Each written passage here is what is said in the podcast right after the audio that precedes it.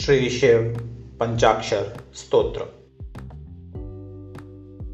नागेन्द्रहाराय त्रिलोचनाय भस्माङ्गरागाय महेश्वराय।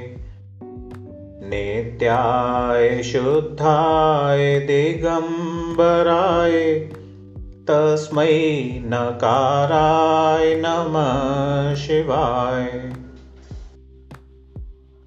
मन्दाकिनी चर्चिताय नन्दीश्वरप्रमथनाथ महेश्वराय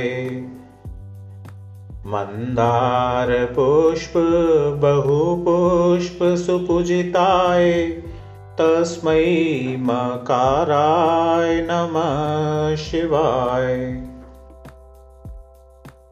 शिवाय गौरीवदनाब्जवृन्द सूर्याय दक्षाध्वर्नाशकाय श्रीनीलकण्ठाय वृषध्वजाय तस्मै शिकाराय नमः शिवाय वसिष्ठकुम्भोद्भवगौतमार्य मुनीन्द्रदेवार्चितशेखराय।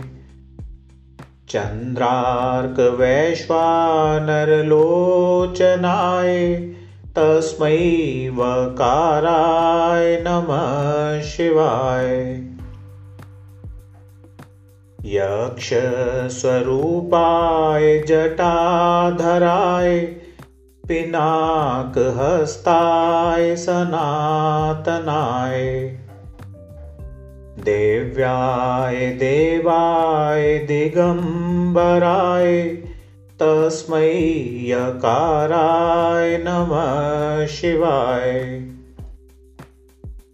पञ्चाक्षरमिदं पुण्यं यः पठेच्छिवसन्निधौ शिवलोकमवाप्नोति